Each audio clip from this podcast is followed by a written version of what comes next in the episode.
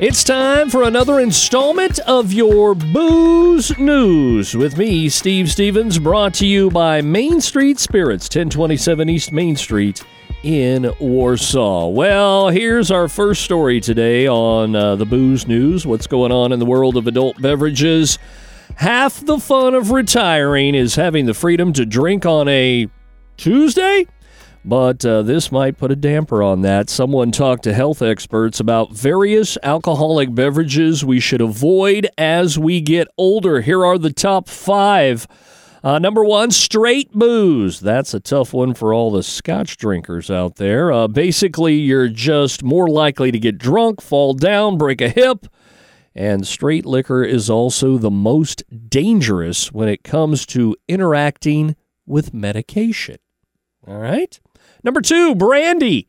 It has more con, what is it, congeners, congeners than any other drink. I don't know what that is. Uh, they are the chemicals produced during fermentation. They're one of the things that cause really bad hangovers, and hangovers are already bad when you're old, so don't press your luck. Stay away from the brandy, apparently. Non light beer comes in at number three of the five boozy beverages old people shouldn't drink. Uh, light beer is a better option, meaning light on alcohol, not necessarily light colored.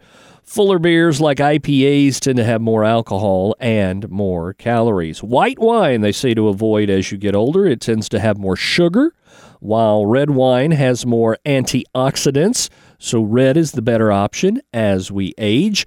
Super sweet cocktails. Again, it's all about the sugar. Alcohol is already high in carbs, which your body converts to glucose. So, sweet drinks are a sugar bomb. And um, that might be a huge issue when you're young, but around 30% of uh, seniors in the U.S. are diabetic, or that might not be a huge issue when you're young but around 30% of seniors in the U.S. are diabetic and 50% pre diabetic, meaning they're at risk. The five boozy beverages old people shouldn't drink. Here today on your Booze News. Here's something that matters again now that the world is opening back up. A shocking new study out of Ohio State found people who live close to bars tend to drink more because, duh, Oh, it specifically looked at the drinking habits of parents with young kids, but it probably applies to the rest of us too. Uh, if there are bars or restaurants close to where you live or work, you're more likely to pop in for a drink.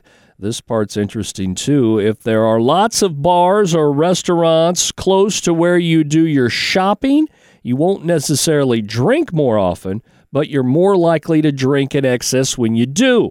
And whether it's a conscious decision or not, the data suggests that a lot of people even choose where they shop based on whether there's an opportunity to get an ice cold beverage or not.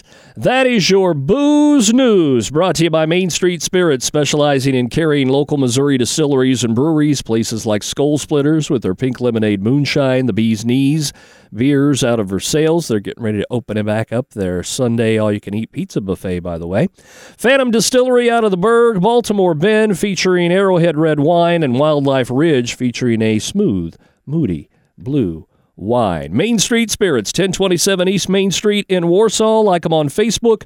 Don't forget Lisa has a sampler's license and pop on by and, and tell Lisa that Steve Stevens said, Hey, what up? How you doing?